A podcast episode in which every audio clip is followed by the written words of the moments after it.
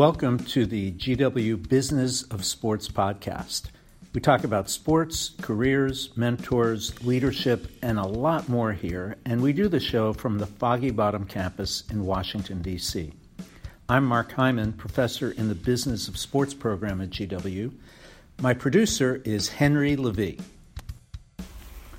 Bob Miller came to the GW campus the other day right from the office. He'd just seen the Washington Nationals lose in extra innings at Nats Park, which, in fact, is where Bob Miller works. Over the past four seasons, Bob has been vice president and assistant general manager of Nats. He's widely recognized as an expert in the arcane rules that govern baseball player transactions. We talked about that, but mostly we discussed his life working in baseball and where the jobs are for future baseball executives sitting in GW classrooms today. Bob, thanks for coming to GW today. I appreciate you asking me.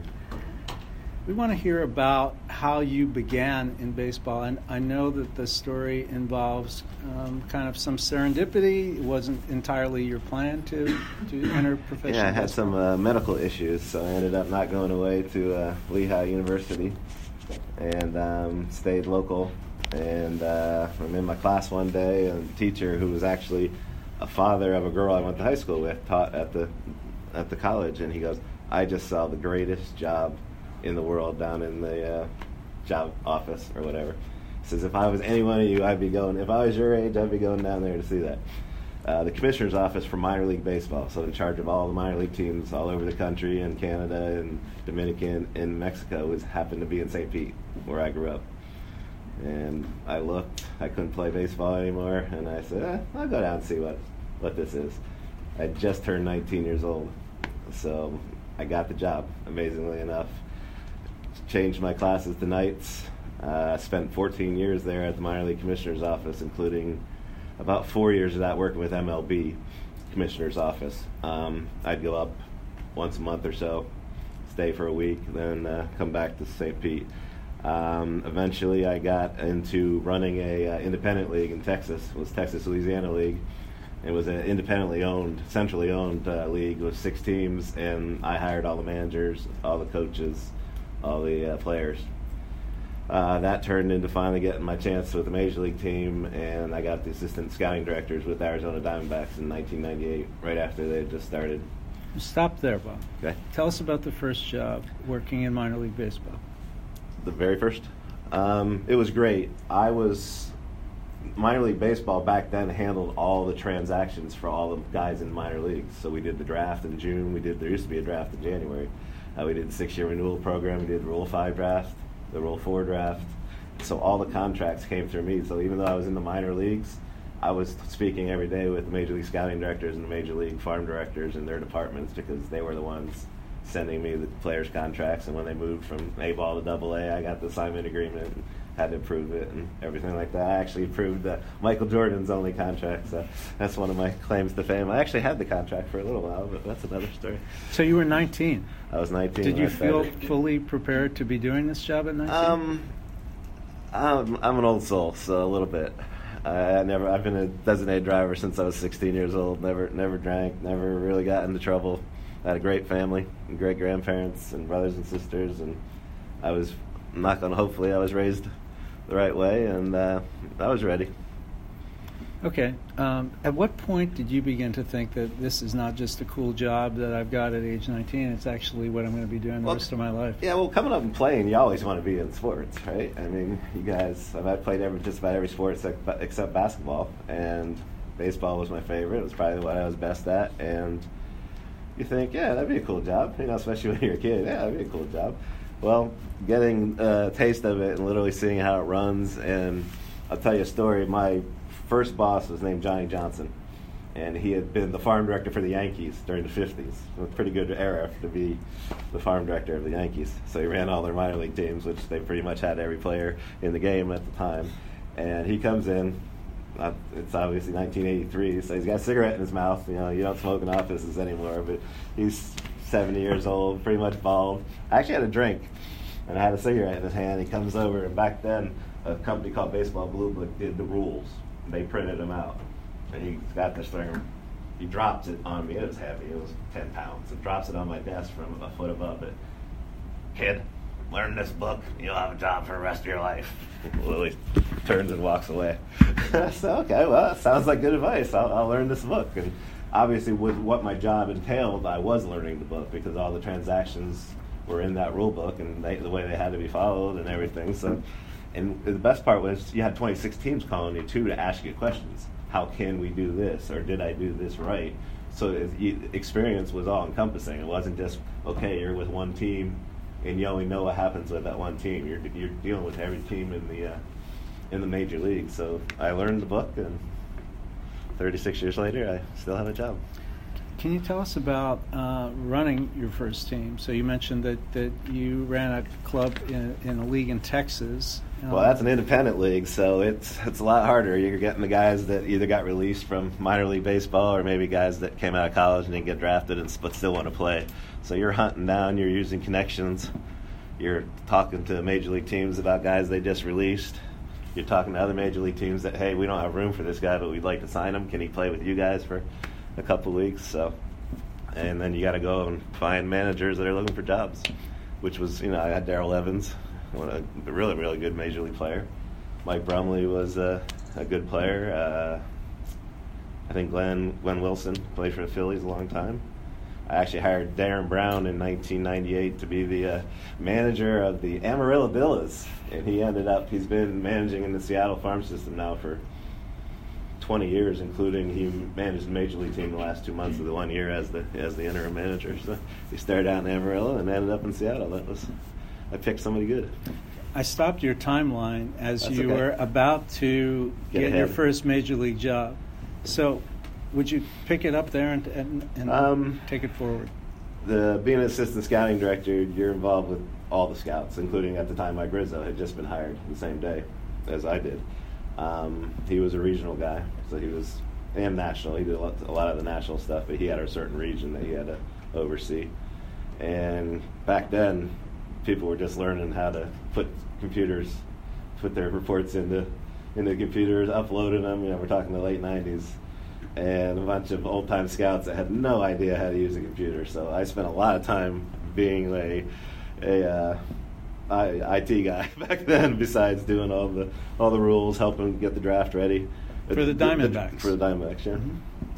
And we won the World Series three years later, which was why I'm gray. If you, I don't know if any of you remember the uh, World Series in 2001. We played the Yankees. It was after 9/11, so patriotic, everything going great. We kicked their butts the first two games in Arizona. We go back to New York. We lost the game, I think two to one or three to two in Game Three. We out hit them. We had so many errors. We we should have killed them. Next night, we're up by two runs, bottom of the ninth, two outs.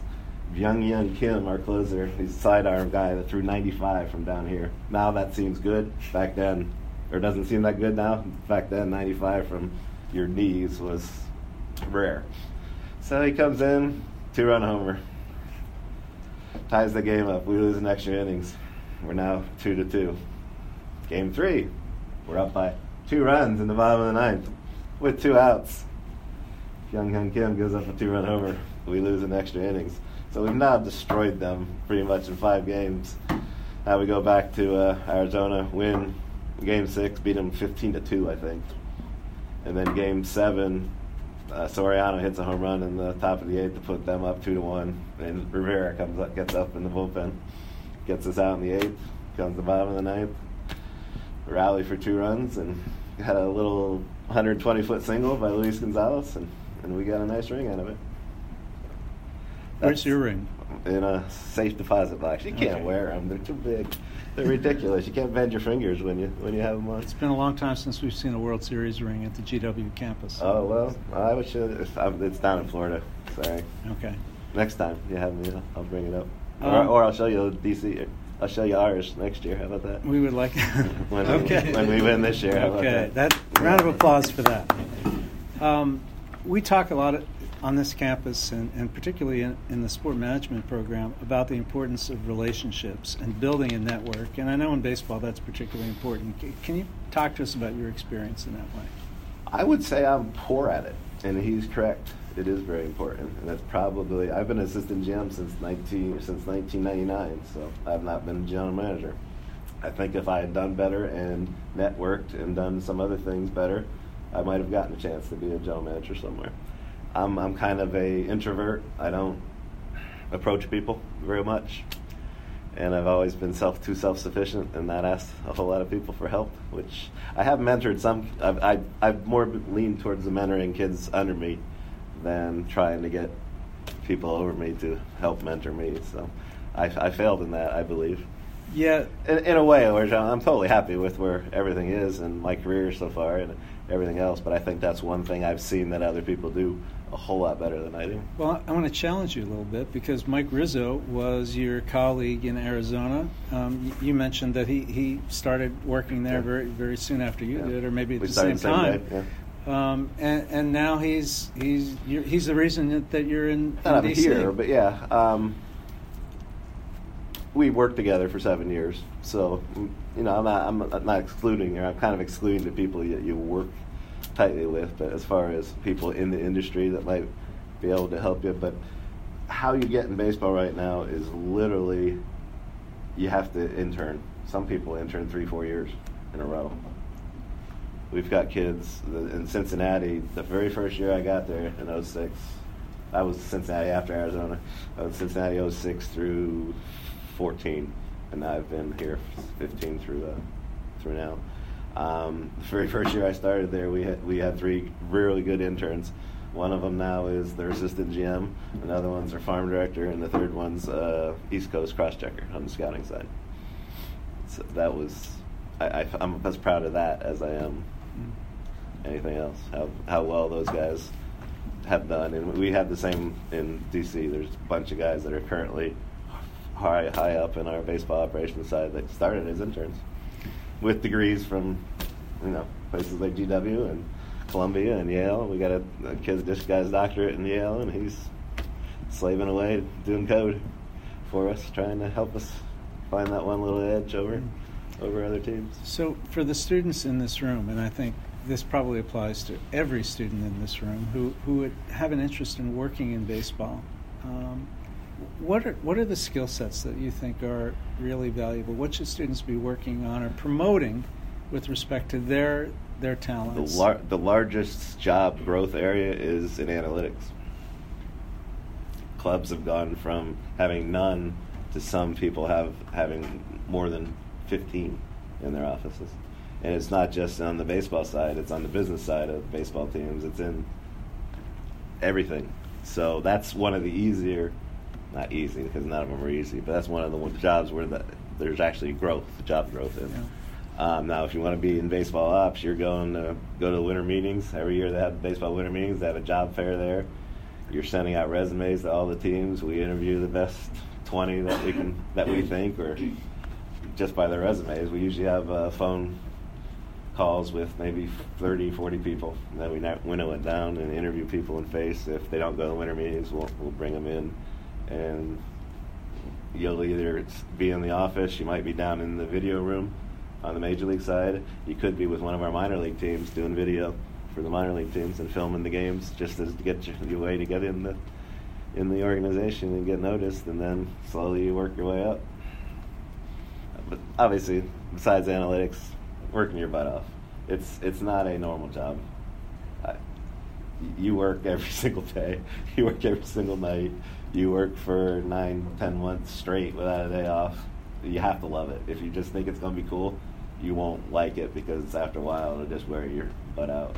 If you don't feel the the complete need to to get into the game, and you also you're gonna one of the best things about being in the game is if you're competitive now, you don't have to be an idiot and get pissed off and throw things when you lose, but you have to care. Because when you work at IBM or anything, the next morning people aren't looking in the papers saying, how did IBM do last night? Did they win or did they lose? Everybody knows what we did. It's on everything. And if you like that competitiveness, especially if you've played sports and, and grown up competing, it's it's a nice way to continue that boy, girl competitive fire that you might have grown up with. Can, can you remain a baseball fan the way we in this room are baseball fans when you're working in the game and it's your livelihood? Yeah, you should. Because if you don't, like I said, you're, you're going to get worn out. I appreciate minor league baseball as much as anything because I grew up in it. I like minor league baseball. I like watching these kids, the stars in their eyes, busting their butt, watching how much they improve from the beginning of the year to the end of the year. Watch how much they just fill in. Some of them will gain 20, 10, 15 pounds of muscle, and you watch these. We left Miguel Montero today. We designated for him assignment. He's probably never going to play again. He's going to go home. We signed him in Arizona as a 16 year old. I've known this guy since he was 16 years old. He was just a chubby little 16 year old kid from Venezuela. He came over and busted his hump and learned English the very first year he was over here and was a leader amongst the Latin kids. That's what you love. That's if you don't love and want to nurture kids to get better, and all of a sudden you see him in the major leagues getting say 50, 60 million dollar contracts, and you remember when he didn't even understand how to do certain things.